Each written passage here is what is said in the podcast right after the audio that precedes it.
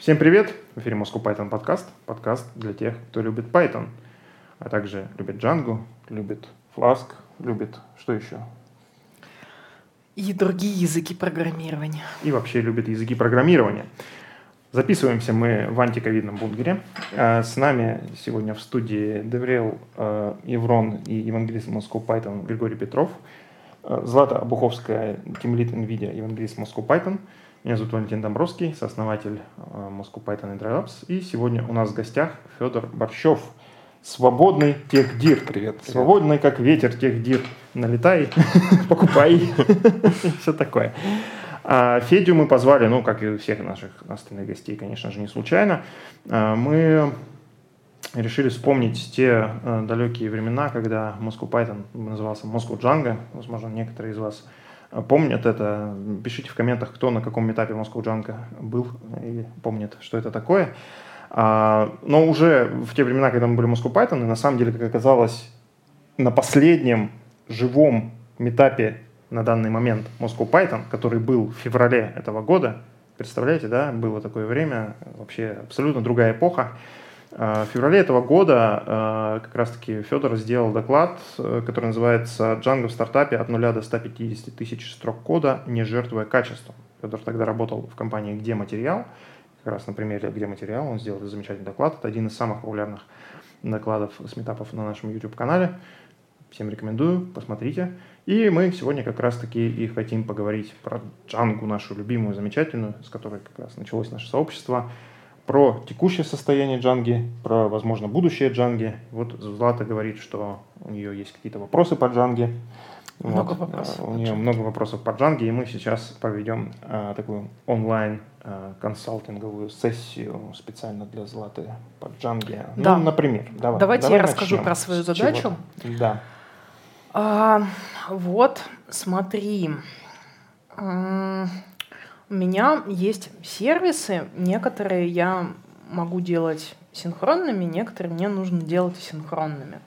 Вот. Но при этом а, иногда бывает так, что для тех сервисов, которые должны работать синхронно, там все равно нужно а, валидировать инпуты и аутпуты, работать с базой. В общем, все то, что Django хорошо умеет делать из коробки, DRF, вот это вот все.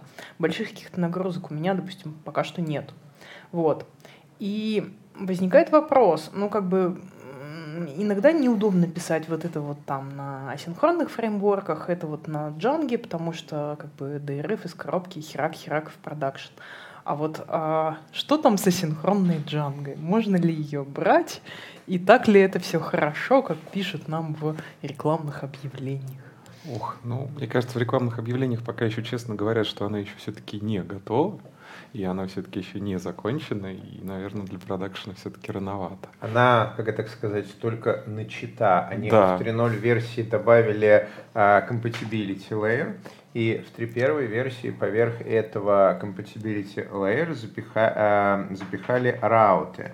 То есть теперь ты можешь в Django писать вместо dev а, какой-то раут, а sync dev какой-то раут. Да. И в случае запуска Django не с э, WSGI, а с ASGI, эти м, async рауты у тебя будут корутинами, и тысячи их будет в секунду, и все будет асинхронно, асинхронно до тех пор, пока ты не попытаешься внутри этой корутины э, э, отрендерить какой-нибудь джанговский шаблончик или обратиться к джанговской ормочке. В этом случае э, мир э, замораживается, покрывается тонким слоем иния, Django переходит в однопоточный, э, ну как это, в, да, а, однопоточный режим, и вот.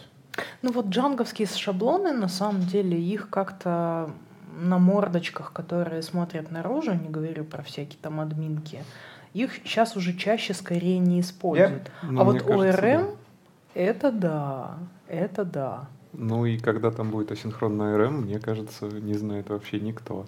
А вот, кстати, э, смотрел ли ты, какие у них сложности с асинхронным ORM? Я, честно говоря, до конца не понимаю, а в чем сложность его сделать? А, Контекст var у тебя есть. А идентифицировать, э, какая корутина, какой объект хочет поменять, у тебя тоже есть. То есть чем асинхронный ORM так принципиально отличается от э, синхронного ORM? Ведь, э, я сейчас могу огромную глупость сказать, исправьте меня, если я не прав, э, джанговский традиционный синхронный ORM, он ведь safe, он ведь многопоточный? По-моему, да. Ну вот, и что мешает э, асинхронный URM также? Ну, подожди. Ну, ну мне вот кажется, там больше мешает история с тем, что в URM в Django очень много кода. И когда ты его начнешь делать асинхронным, тебе нужно будет делать очень толстое регрессионное тестирование. М. Мне кажется, там больше проблема именно не архитектурная, а производственная, то, что это Мгм. надо сделать.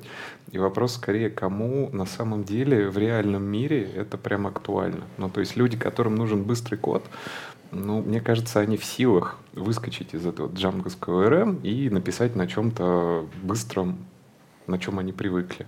Ну, у нас сейчас есть какие-то асинхронные ORM-ки один, есть асинхронный SQL драйвер, там IOPG, так что в целом писать есть на чем. И вот вопрос, собственно, а нужен ли миру еще один асинхронный фреймворк с э, синтаксисом Django? А, Это интересный вопрос. Тут я подискутирую про тему идиоматичности а, экосистем, обучающих материалов. Смотрите, мы не знаем, почему какие-то языки и технологии становятся популярными, а почему нет. Ну, то есть можно пытаться угадать. Но мне это напоминает э, психологов, которые вот после общения с человеком так а, угадывают, что вот, ну, наверное, у тебя сложились такие схемы, потому что в детстве мама много лет говорила, что ты э, нахлебник и ничего не зарабатываешь, вот теперь у тебя деньги сломаны.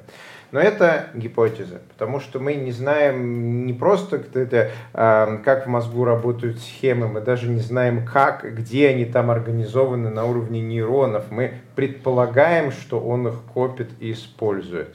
И то же самое в динамике сложных систем с языками. То есть мы говорим, что вот там Python популярнее Ruby потому что, или оба они популярнее Perl потому что. Но это гипотезы. Мы не знаем точно почему.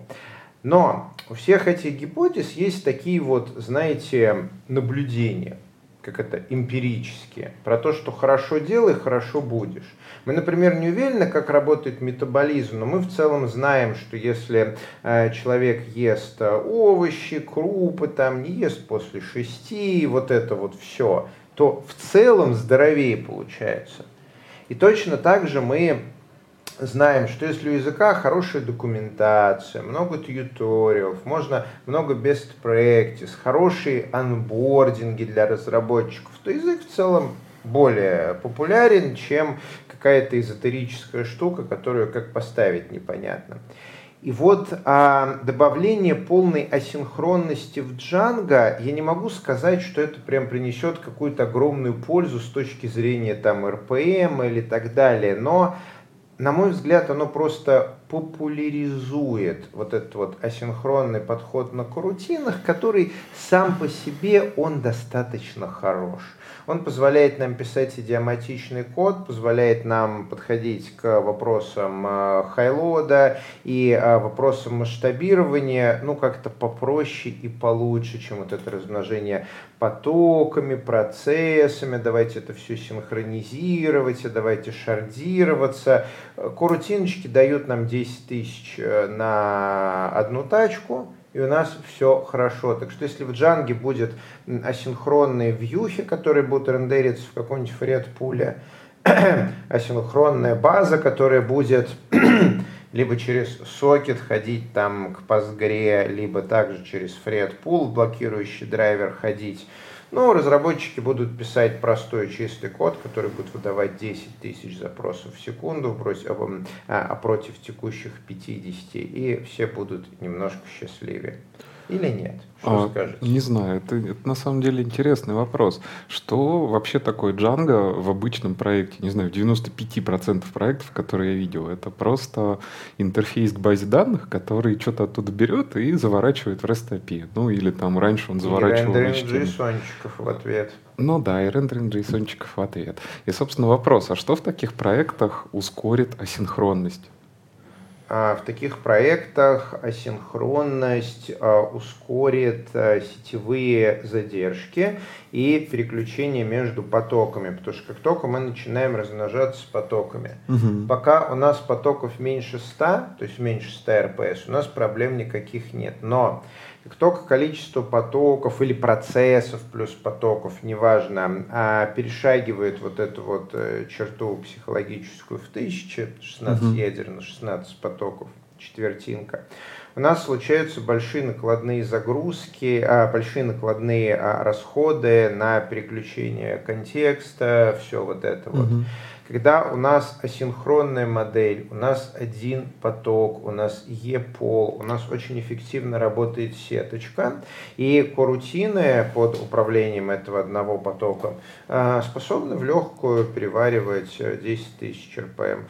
Угу. Ну смотри, любой проект, он развивается. Ты его начинаешь как обычный синхронный проект, который просто ходит в базу, просто что-то угу. рендерит. Он начинает расти, и в какой-то момент у тебя такой бэм, highload. И вот вопрос, а будет ли Django э, джангой к тому моменту, когда на тебя упадет вот тот highload, когда тебе понадобится асинхронность. Что у тебя вообще там от джанги останется? Ну, то есть большие проекты а, Шансами нет, но у меня есть предположение, что если джанга будет асинхронная, угу. будет из коробки а, легко на средней амазоновской тачке рисовать 10 тысяч запросов в секунду, то большинство проектов, которые используют джангу, никогда не придут к настоящему хайлоду и будут счастливы. То есть сейчас у них проблемы начинаются гораздо раньше, угу. чем могли бы. А эти вот. проблемы, они начинаются где? В самой джанге или, может быть, в том, как она запросы в базу формирует?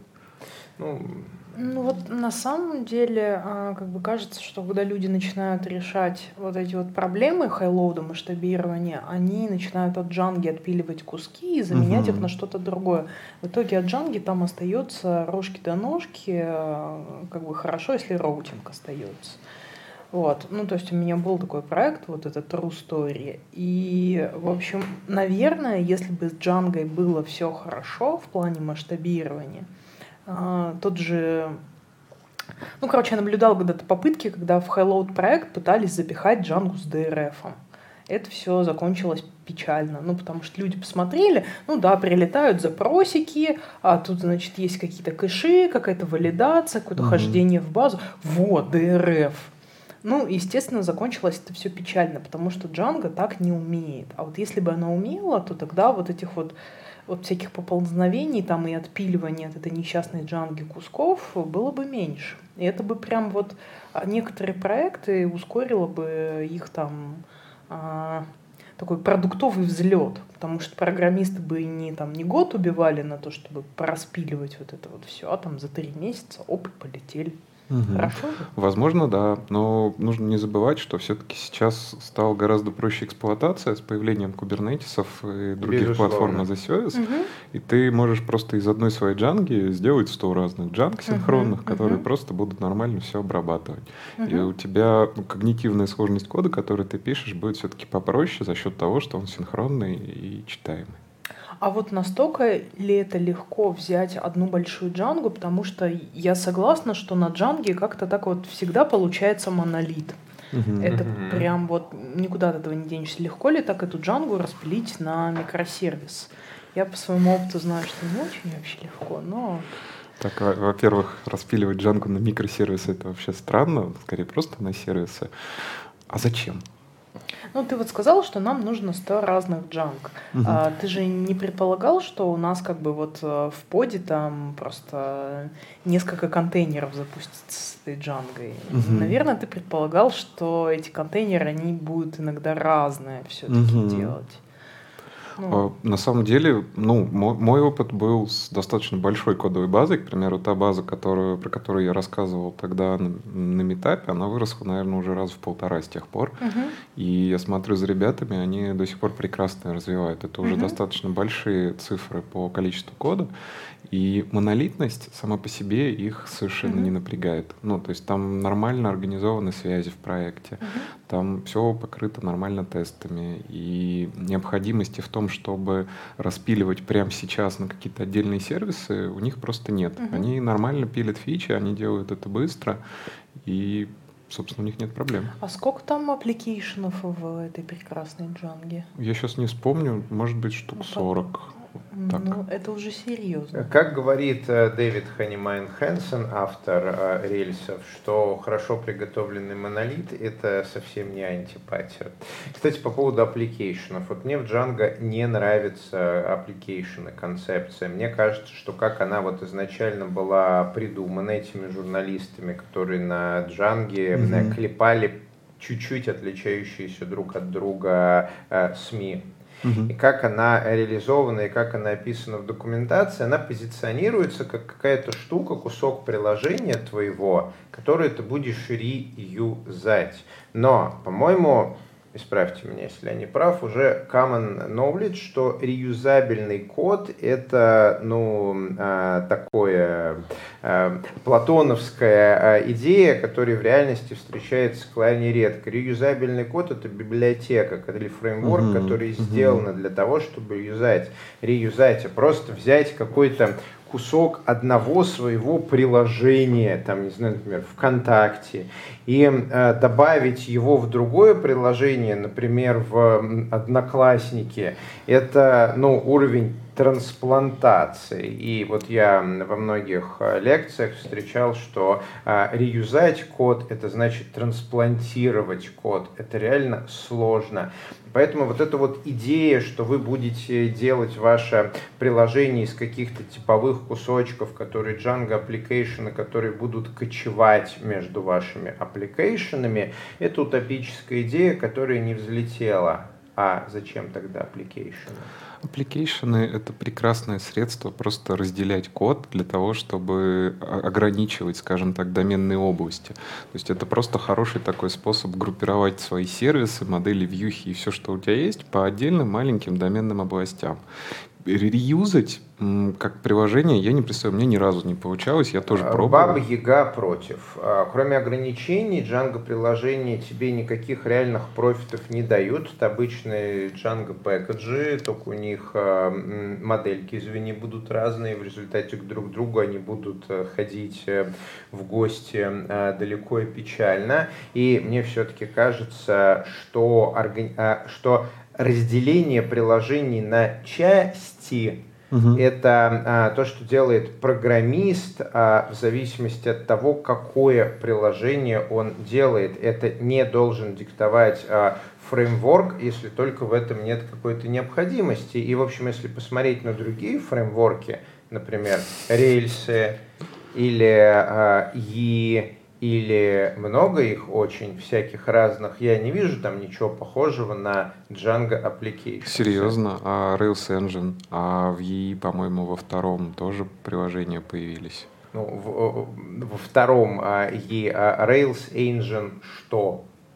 Он э, не на, он как это не для вот такой вот композиции. Ну да, он не для, не, не для вот такой вот Совсем не композиции. для вот Это- такой вот композиции. То есть ничего похожего на Django App из серии вот э, э, неудобно делите ваше приложение на части с помощью штуки, которые мы больше 10 лет назад придумали для того, чтобы э, копипастить э, кусочки наших news приложений. Ну, такое себе. Но это я в рамках вброс. Я просто слишком мало делаю на Django. Ну, я тоже, к сожалению, давно не начинал нового. Давайте попробуем разобраться все-таки с масштабированием Да. Django. Мгм. А, вот м, в проекте, где 40 апов, там сколько RPS? Мало RPS. Ну, Я- мало это 10, 50. РПС на что? На ядро или всего? Ну, да, вот Там давайте разберемся. на- на самом деле 10, может быть, чуть больше в пике. Там это, достаточно... это на все.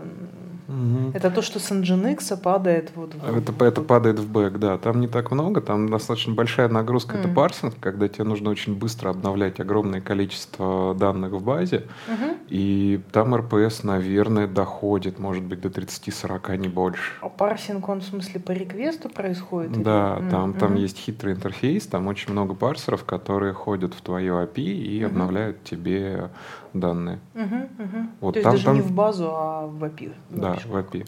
Там есть нагрузка, а в остальном нет, она там совершенно невысокая. Ну вот, казалось бы, если у нас в процессе, в результате обработки запроса а, кому-то нужно ходить в кучу-кучу опишек, угу. это прям вот э, классический кейс для применения синхронности. Да, курутины приходят тебе и говорят, ну, мяу это хорошо или плохо? Это хорошо, котики это всегда вот, хорошо. хорошо, это прекрасно. В Джанге ты это можешь сделать путем наверное, ченнелов, путем, не знаю, флоудов, простите, господи, селлери. Ой. А Channels вообще живые сейчас? Э, сможет а? сделать... Селлери? Нет, Channels. А вот я не знаю, я на а, самом деле... На поддержке. Channels, но на поддержке будет заменено асинхронной, собственно mm-hmm. говоря, нативной Django. Channels это были эксперименты.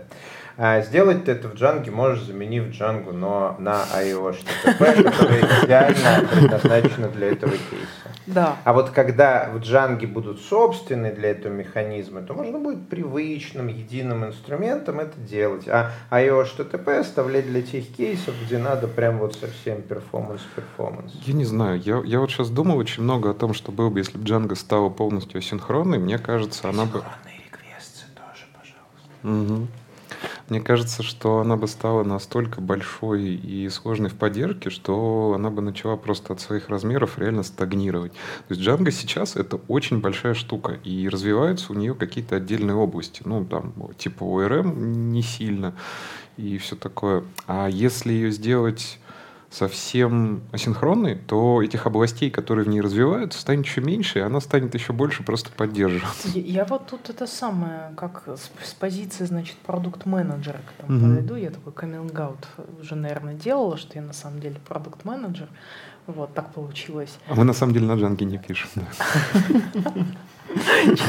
А, ну, как бы на самом деле с точки зрения продукт-менеджера, вот как бы есть какая-то фича, да, допустим, которая востребована или не востребована в комьюнити, допустим, асинхронная ORM. Я на самом деле не знаю, востребована асинхронная ORM или нет, но как бы вот давайте мы вот у нас тут это как-то кастомеры, да, джанги. Вот, Гриш, тебе нужна асинхронная ORM? Да, конечно.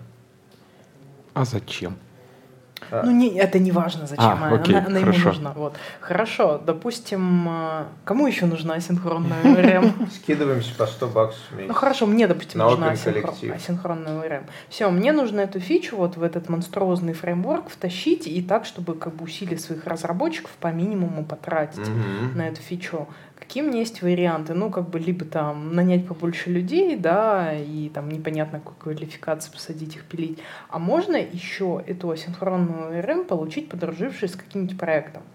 То есть это такой смелый шаг, но мы там, допустим, говорим, что у нас ORM в Django, она, в общем, всегда была плагабл, но вот теперь там рекомендованная ORM, если вы хотите целиком асинхронную, а, она вот там, это проект X, и как бы и все, вот у нас бесплатно практически асинхронного РМ. Дальше все люди, которые заинтересованы в Django как в экосистеме, они внезапно идут и начинают писать, вот дописывать тот ORM.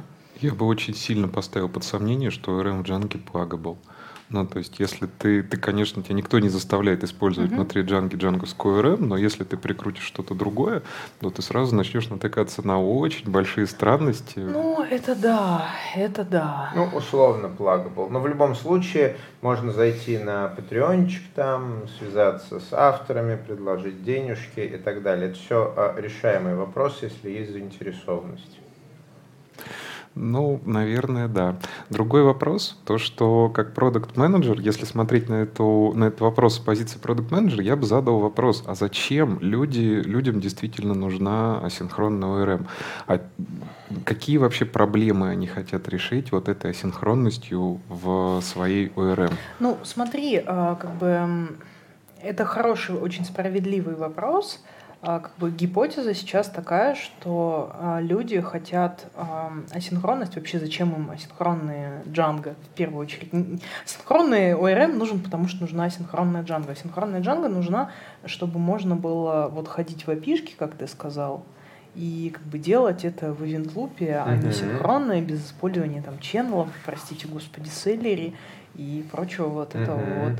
Только для этого нужна не только асинхронная Django, но еще и синхронный request, либо IO HTTP. Тебе же надо чем-то ходить в другие IP. Ну, как бы, ну, ну да, да, да. Нужен еще какой-то асинхронный э, HTTP клиент. Но с этим, кажется, написать асинхронный HTTP клиент — так, чтобы он был не IO HTTP, а вот как-то отдельно, ну, типа асинхронный реквест. Интересно, кстати, вот, вот только это... что задумался, ты можешь использовать э, IO HTTP в асинхронной джанге при условии, что оба они используют async.io в качестве loop? Наверное, можешь. Вообще, вообще можешь, ну, а почему нет? Ну, если ты от IO HTTP используешь только клиент, да? Да. Вот за этим асинхронная джанга и нужна. А вот э, в базу, как только ты кладешь, представляешь, у тебя весь мир замораживается, угу. такой э, тонкий слой. Я вот недавно из игрушки э, Genshin Impact узнал э, новое сочетание Horcrossed. Это такой вот э, лед, который вот очень э, страшный. Или Horcrust, надо будет уточнить э, произношение. В общем, льда там много очень много. Да, вот весь мир покрывается толстым-толстым слоем льда, все mm-hmm. замирается, и специально обученный посыльный идет в синхронную базу. Ну вот и, и, тако, и зачем тебе, если ты не ходишь в базу, зачем тебе вообще Джанга с ее вот этим вот всем? Потому что у тебя все остальное на Джанго. У тебя админка на Джанго, у тебя какой-то бэк-офис на Джанго, у тебя панельки на Джанго. Ты хочешь использовать все эти свои ORM-ки, использовать... ORM, ORM у тебя нет, все. Чтобы тебе... Э, вот, ORM нет. А если бы они были асинхронные, ты мог бы просто весь вот существующий код, все свои наработки использовать для какой-нибудь быстрой асинхронной подписчики, было бы счастье, экономия тысячи часов. Смотри, в проекте в любом работает под нагрузкой от силы, не знаю, 5, может быть, ну, 20 максимум процентов yep. написанного кода. Да. И, собственно, почему бы вот эти вот, не, не выделить вот эти куски высокой нагрузки и не вытащить их из джанги прямо сейчас, а не ждать того, пока там ее кто-нибудь асинхронно Но это сделает. то, что мы, э, это то, что мы сейчас все делаем. Мы же говорим про асинхронную джангу как про будущую, потому что она пока не вьюхи не умеет асинхронно делать, ни базу не умеет асинхронно делать, и а, выбора-то особо нет нету, но в будущем мы делаем на сайте какую-нибудь штуку, которая там а, бэк-офис, ERP-шки, CRM-ки, вот это вот все. И тут там говорят, а вот опишечку прикрути с 1000 RPS, она простенькая-простенькая. И сейчас я эту опишечку делаю отдельным микросервисом, который ходит к той же базе. Мне нужно к этой базе делать, что вот у меня Django ходит, а вот еще мой микросервис ходит и так далее. То есть я трачу кучу времени времени на то, чтобы а, решать а, задачу добавить один async dev endpoint, если бы у меня была синхронная Django. И этот endpoint выдавал бы у меня 1000 RPS, потому что если он там а, не вызывает кучу какого-то джанговского кода, у меня нет middleware, кеширования, ничего. Я быстрый запрос в базу, быстрый JSON сериализовал, быстро отдал. У меня один и тот же проект делал бы и медленный бэк-офис ERP-шку с запросами по несколько секунд, который там давайте бизнес-логику варить, это всех устраивает угу. и с Django админкой, и быстрые опишечки бы выдавал. Ну разве не было бы это круто? Слушай, ну, наверное, это было бы круто. Но меня здесь все-таки пугает, как я уже говорил, во-первых, скорость развития, во-вторых, ну, по-моему, это правда будет очень-очень-очень большой продукт. Давайте представим, а где-то в мире вообще есть что-нибудь похожее? Ну, то есть Django — это штука, которая... Ну, почему вообще, за что люди любят Django?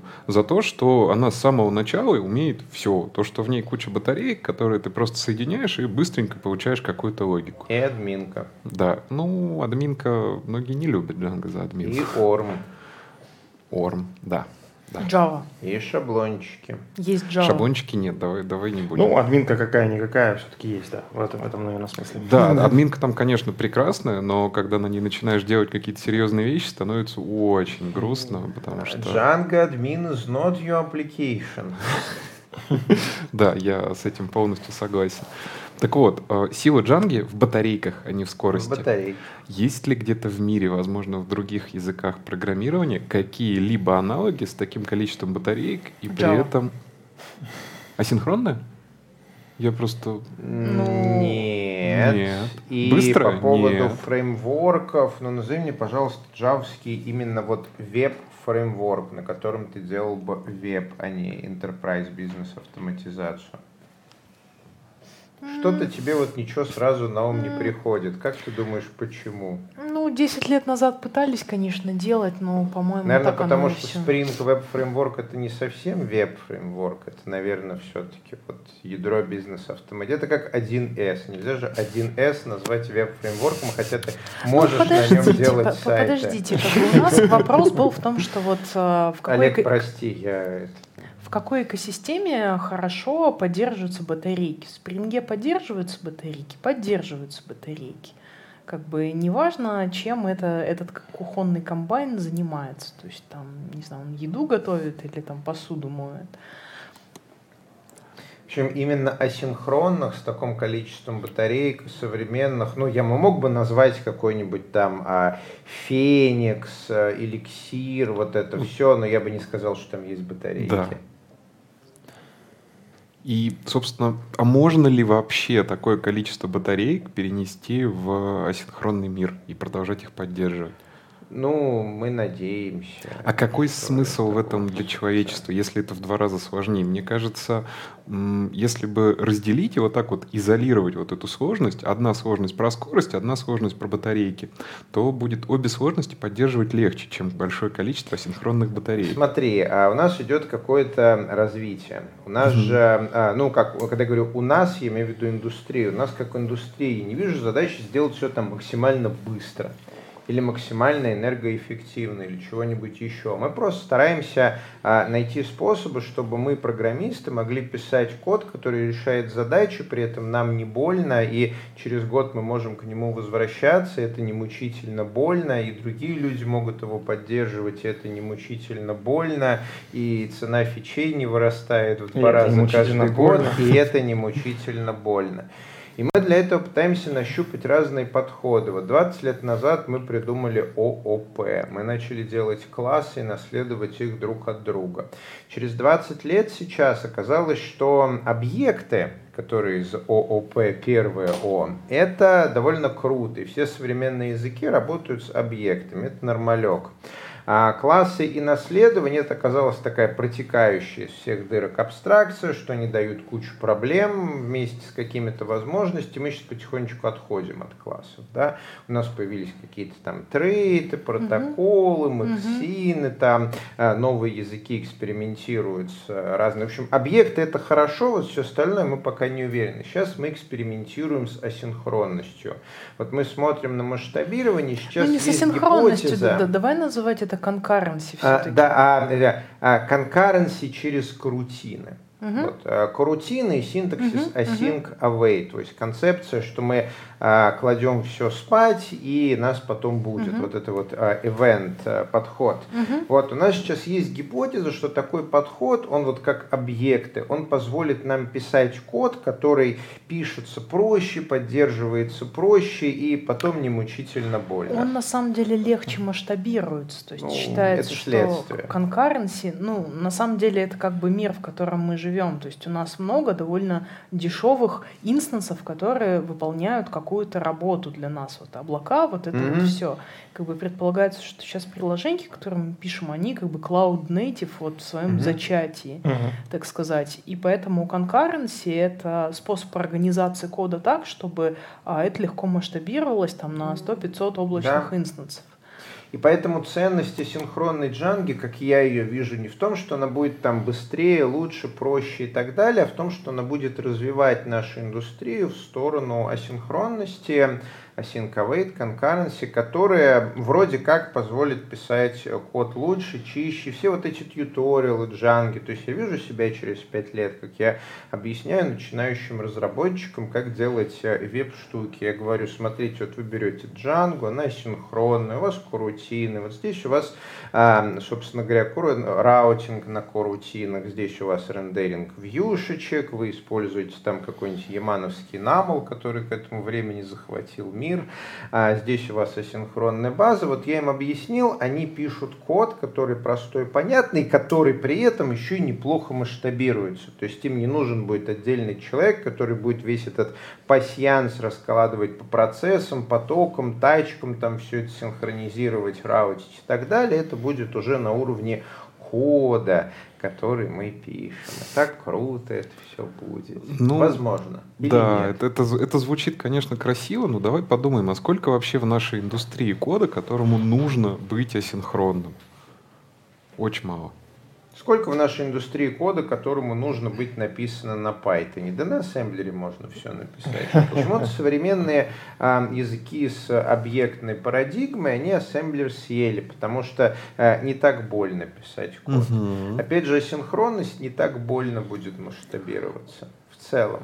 Мы же не знаем, когда к нам приходит, придет масштабирование. Мы не можем сказать, что сейчас мы используем Django, потому что быстро и батарейки, а, и в ближайший год нам не потребуется. Через полгода стартап взлетает, прибегает CTO, хуже, ты CTO, прибегает бизнес, говорит, а теперь а теперь мы интегрируемся в Яндекс, и нам нужно на эту вот опишечку отвечать 15 тысяч РПС. А, да, РПС. И если у тебя там асинхронная Django и так далее, ты говоришь, да, десяток еще тачек в Selectel прикупаем, и все хорошо. А если у тебя нет, но ты говоришь, а теперь мы садимся писать еще код. И, возможно, переписывать что-то на Гошечке. И вот докупить десяток тачек, либо сажать программистов писать код, ну как Нанимать программистов Да, на я хочу с рынка. покупать тачки. А стоковая Django, она вот... Слушай, того, а, а вот давай, подожди, а, а давай как раз давай об этом поговорим. А что нам помешает обычную синхронную джангу, там, последняя какая там 2.2 версии, э, раскатать на 10 тачек в селектеле? Так, чтобы она обрабатывала кучу РПС. Ну, у меня, слушай, было как-то, в общем, 35 тачек с Джанго, и, и Так. как бы в целом потом мы немножечко там подпилили напильником Джангу, выкинули ее. А, и э, как бы нам понадобилось уже там меньше 10 тачек, а потом еще подпилили Кажется, и... Ты эту историю уже рассказывал. Да, да, да, да, да, да, да. Ну, В другом как бы- контексте. Ну, Вот, а, ну, в общем, нет, эта история показательная про то, что, ну, я бы хотела, чтобы Джанга как-то вот она из коробки была бы вот поэффективнее, и, ну, вот. Чтобы не Ну вот смотри, то есть эффективность, она бы для тебя вылилась в то, что ты бы экономила там условные 25 тачек в селектеле. Ну, как бы, понимаешь, а, зависит от того, у меня там, к счастью, был не селектел, у меня, к счастью, Мгм. было какое-то железо, которое там весьма плохое, которое админы там а, выторговали когда-то 200 лет назад у какой-то другой компании. Знаешь, некоторые компании, они старые железки продают по дешевке в другие компании. Вот. Но если бы я была там, допустим, каким-то стартапом, да, у которого есть амбиции а, там интегрироваться с Яндексом или с чем-то таким, вполне себе True Story приносит тебе бизнес вот такого кастомера, и вот что хочешь, то и Мгм. делай, то как бы у меня возник бы вопрос, а у меня как бы вообще денег хватит на эти 10 тачек в Selectel? Или вот мне, пожалуйста, как-нибудь вот на двух? И вот разница между тем, что ты используешь стоковскую Django, вот, на которой у тебя задача под async, то есть у тебя запрос, который делает 10 других запросов медленные сервисы, пишет что-то в файл, читает файл и ресайзит там несколько картинок или что-то еще, то есть делает медленные, в основном input-output based операции. Вот если ты пытаешься эти медленные input-output based операции масштабировать процессами потоками, или ты пытаешься их масштабировать корутин, а картинки ресайзить фред пулом, то у тебя разница будет небольшая, примерно в 10 раз. То есть это будет, ты масштабируешься на 10 тачек в селектеле, чтобы держать полторы тысячи РПС, или секундочку на 100 тачек. А 100 тачек это уже больно. Каждая тачка стоит 1000 рублей Мгм. в месяц. Вот у тебя ты за это заплатишь э, за пишечку 10 тысяч или 100 тысяч. Да, это понятно, но мы опять забыли вот в, то- в той, в том сетапе, который ты описал, я не понимаю, зачем вообще Django опять. А, потому что у тебя уже все написано на Django. Ну, либо ты тратишь эти 100 тысяч на зарплату разработчика. э, на несколько дней его работы, если он получает козулю. Козулю проиндексировали. Так, ну Казуля это, Слушай, мы наверное... уже, кстати, говорим 30 минут, а у нас Козуля только сейчас всплыл. Мне кажется, Козулю нормально. проиндексировали. Слушай, ну Казуля это все-таки не зарплата разработчиков, это все-таки... Ну, Это зарплата синьора. Ну, Не будем о грустном. Ладно, давайте, да, в другой раз. Может быть, Да, как раз да- вот, давайте в как мы раз. говорили, да, пригласим еще раз Владислава. Да, ну ладно, пол поговорим про козули. В общем, ты вот приходишь, у тебя козули как-то расходятся по дата-центрам, по разработчикам и так далее. Э, вместо того, чтобы написать async dev, и через 10 минут ты говоришь, что все готово. Да? да, это, конечно, очень, опять же, красиво, но я вот что-то не могу вспомнить ни одного проекта, который я видел, у которого зарплата... Ну, может быть, конечно, у меня, опять же, ошибка выжившего и все такое, но я вот реально не могу вспомнить ни одного живого проекта, у которого боль с эксплуатацией и с количеством тачек была больнее, чем боль с тем, что фичи плохо пишут, с тем, что программистов не нанять и все такое. Ну, э, это правда. А, как бы это правда. Но в том, что ты говоришь, ну, как бы вот твой point в том, что, окей, у нас есть асинхронная джанга, мы как бы закупаем железо, заливаем все железо, это все прекрасно масштабируется, а как бы программист пытаются писать фичи.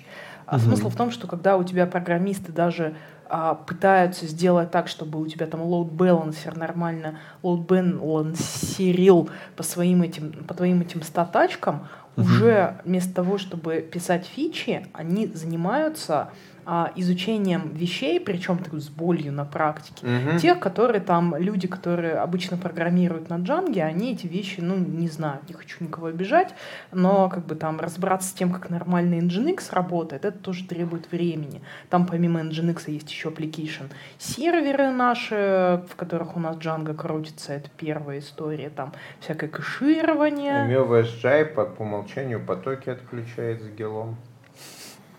А, там шардирование и реплицирование баз данных, угу. там еще опишечки, в которые мы ходим, угу. там еще можно кэш, еще там возникают какие-нибудь офлайновые задачи, там еще очереди нужно прикручивать, в очередях бывают брокеры, брокеры нужно, значит, там... Злата, а представляешь, кто-нибудь когда-нибудь сделает асинхронную базу данных? То есть не просто асинхронный дайвер к синхронному Postgres, который FredPool делает, а реально асинхронную базу данных, которую ты вот делаешь, а, асинхронную синхронно 10 одинаковых запросов.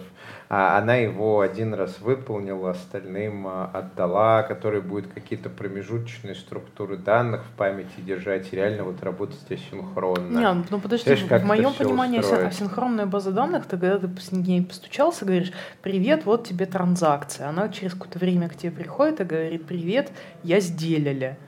А, не-не, это будет база, которая будет именно ожидать, что у нее а, тысячи запросов в секунду на эти синхронные операции, uh-huh. она их будет собирать, она uh-huh. их будет как-то внутри себя группировать, там все uh-huh. вот это делать и потом отдавать результаты, а, а не как сейчас полностью синхронный Postgres, а ты уверен, когда... что а ты уверен, что Postgres так не делает? Я уверен, что Postgres так не делает, потому что, ну, в общем... Кажется, я знаю, кого нам нужно позвать в следующий раз. Неужели да, да. с фамильного Кубе? Да, да. Ну да, того самого. Это будет круто. Профессионалы Postgres сейчас поняли, о ком идет речь, да. Продолжаем. Так что я как бы, я уже потеряла свою мысль, ну, мысль, наверное, была в том, что Асинхрон... В асинхронности есть некоторая польза. И код читаемый. Ну, ну, Джуниорам код, асинхронный код на питоне читать тяжело. Джуниор, когда ты его попросишь что-нибудь смасштабировать, у него все как это взорвется черной магией. А так ему хотя бы будет понятно, вот, что надо изучить, что такое корутина. Я верю, что Джуниор за неделю разберется, что такое корутина, если хорошо объяснить. Вот, кстати, мы сейчас вспомнили про джуниоров, и я подумал, что мы забываем абсолютно про то, что когнитивная сложность асинхронного кода, как бы он, на чем бы он ни был написан, она все равно сложнее. Вот, вот а, читать тяжелее. Когнитивная сложность масштабирования дедлоков и мультипоточной мультипроцессной синхронизации, она тоже дает просраться. Там просто угу. она, как это, э, головы драконов вылезают из разных дырок, но они есть и там, и там. Угу. А при этом, э, ну как это, асинхронность, вот эти вот async await, да, там хотя бы эта сложность сконцентрирована в одном месте. То есть тяжело разобраться, что такое event loop и корутину, но после того, как человек разобрался, у него все нормалек. А масштабирование процессами, потоками, там будут такие небольшие мины взрываться, угу. но они будут взрываться очень долго. А через 10 лет он придет к ливлоку. Вот ты когда-нибудь ливлог своими Нет. глазами видел, когда у тебя система, она не есть, то есть она не зависла, она, например, по кругу друг другу отсылает какие-то ивенты, система работает, проц горит, э, э, сообщения отсылаются, но она логически вошла в замкнутый цикл, знаешь, вот как э, муравьи, которые иногда начинают спираль смерти бегать вокруг муравейника, вот это называется live-log, когда у тебя система работает, что-то делает, но не запросы не может, отвечает, да, но да. не может перейти к следующей фазе. Она вот бегает по кругу. Вот такие штуки в масштабировании процессами и потоками, их там реально много. Поэтому с образовательной точки зрения мне очень нравится concurrency через event loop и корутины. Она сложная когнитивно, но ее один раз объяснил и, ну, как монада, один раз объяснил, и дальше можно спокойно пить кофе. И, ну, смотри, вот давай представим живой проект на Джанге, у Мгм. которого, скажем, 20 разработчиков. И не всем из них это вообще нужно объяснять. Для того, чтобы запилить обычную фичу, которую меня сейчас попросил бизнес, не знаю, условный новый отчетик, новую Мгм. красную кнопку, Да. выгрузку, это не нужно знать. Это Не нужно нужно. знать только тогда, когда ты пишешь большой, высоконагруженный код. Да? И зачем мне остальных ребят нагружать вот этой асинхронностью, когда они могут просто брать и писать, как в учебнике? Ну вот смотри, а, 30 лет назад, когда ООП только начиналось, да, и Мгм. люди писали на... На чем они там писали-то? Ну, на Паскале, например, который не Object Pascal, который обычный. Мгм. И вот переходит компания с Паскаля на Object Pascal, и а, технический директор также говорит, ну смотрите, вот у нас есть программисты, которые пишут обычными функциями, глобальные переменные, они уже привыкли, у них реально простые задачи. А вы говорите про какие-то объекты. Это когнитивные сложности, это им надо использовать там классы, или стракты, методы, Мгм. Висы с селфами, биндиться непонятно куда, а потом undefined is not a function. Зачем им Ну, это сейчас все это, язык, все это изучать? Давайте они будут э, э, привычно писать на функциях. Но мы же как индустрия научились использовать ООП, и сейчас ни у кого даже мысли не возникает, что ну он же джуниор, ему не надо классы. Как значит не надо классы? Надо классы, садись и учись. И мне, конечно, будет очень приятно, если окажется, что асинхронная парадигма хороша, и лет через 10-20 будет так же, что значит не надо конкуренции корутины, надо, садись и учись. Э, Чем раньше сядем, тем раньше выучимся. Ну, мне кажется, эта история немножечко про дизайн. Дело в том, что класс, концепция, он призван упрощать и как-то изолировать сложность. А асинхронность, любая, она, наоборот, притаскивает тебе в сознание то, что нужно компьютеру. Ну, класс, класс, он для он- тебя, а асинхронность, она Нет, для нет, компьютера. ну класс он тоже немножко притаскивает. Концепции конструктора, вот это блюпринта, это, слушай, вот... Это- это а, язык, на котором ты Валентин- говоришь. Вот Валентин не даст э, соврать, вот курсы Learn Python, вот, у них вот такие- а, проблемы, да, проблемы, что такое функция, что такое класс, потому что это нам всем уже мы привыкли, что класс это просто. Когда ты начинаешь человеку объяснять, что понимаешь, у тебя есть вот некий чертеж, но он при этом еще и объект, но при этом Мгм. чертеж, и ты на основании этого чертежа можешь другие объекты, а еще не могут наследоваться друг на друга, а еще и там есть этот а, метод а, resolution order, ой. да, и ромбовидное наследование и так далее, это сейчас все просто. Когда ты Джуну объясняешь, э, классы дают. Ребята, ребята, мне кажется, что вот это вот впечатление, что асинхронный код, во-первых, асинхронный код где? В питоне, его когнитивная сложность выше, чем синхронного кода, оно сложилось именно из-за того, а, как а, устроена конкуренция в питоне сейчас. Мгм. На самом деле есть как бы куча примеров в других языках, где конкуренция встроена в язык, она не вызывает такой боли. Ну, как бы вот мы, не знаю, у меня вот реальные там, мы год э, запускаем там новый проект на Гошечке. Перед этим Гошечку там, ну, почти никто не знал, кроме одного джуниор-разработчика, ну, как бы он джуниор-разработчик был, который что-то там фигачил на Гошечке. И как бы вот за год мы разобрались с конкуренцией в Гошечке. Там не идеально, но все равно как-то. Ну, потому что язык, он как бы про это был сделан. И ни у кого там не возникает, а, знаешь, таких предложений, типа, давайте мы гарутины не будем использовать. Потому что это слишком сложно. Вот давайте на Гошечке писать без гарутин. Ну, как бы Потому что в Гошечке чуть-чуть удобнее, чем в питоне. А конкарси в Гошечке, ну, она может быть и удобнее, но, но при этом э, ядренее, потому что если в Python ты в явном виде проставляешь async await, то в Гошечке за тебя их, э, во-первых, проставляет, э, собственно говоря, компилятор. Он проставляет в строго определенных местах, и где-то он может тебе не проставить, и ты там э, локнешься, за этим надо следить. А, ну и в целом Python, у него opt-in. То есть если ты, а, или сейчас, а, в общем, в асинхронном коде, если ты не сделал await, вот, то он у тебя локается, и поэтому тебе говорит при отладке, что ж ты такой угу. нехороший редиска локнулся. То есть поэтому тебя от этого Не, защищает. ну Гошечка тебе тоже дата-рейс показывает. В, э, в Гошечке оно наоборот а, opt-out, то есть за счет того, что там весь код условно синхронный, угу. а горутины, а тебе не надо писать await, там считай а, все а, асинхронное, но при этом, если ты в таком коде без await вызовешь что-то синхронное, тебе никто ничего не скажет, у тебя просто одно ядро заблокируется, пока твой синхронный код не вернется. Заблокировал так все ядра, у тебя у Гошечки остановился event loop. Ну, такое. Ну ладно, не будем о грустном, это на самом деле а, автопик. Давайте подведем некий итог, что, наверное, все-таки асинхронная джанга это будет круто. Пусть это не будет быстрее или там не будет более производительнее, но, возможно, concurrent, такое, такое concurrency это будущее программирование, так же, как объекты. И то, что мы стараемся его с ним экспериментировать, играться, продвигать во всяких разных фреймворках, мы сейчас готовим себя к миру, который будет через 20 лет. Или нет?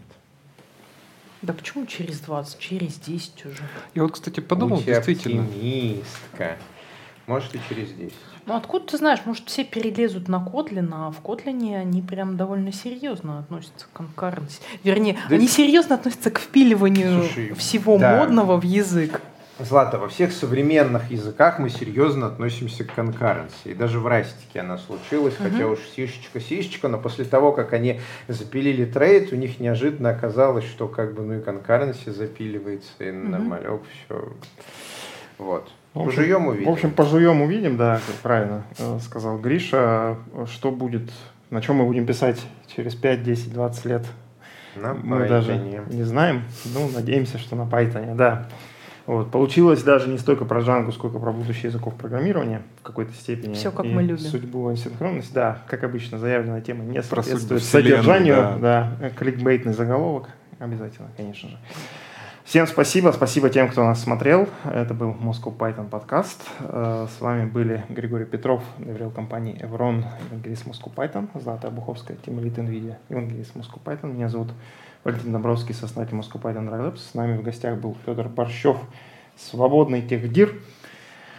Ставьте лайки, пишите комментарии, подписывайтесь на наш, подписывайтесь на наш канал. Здесь говорят про Python.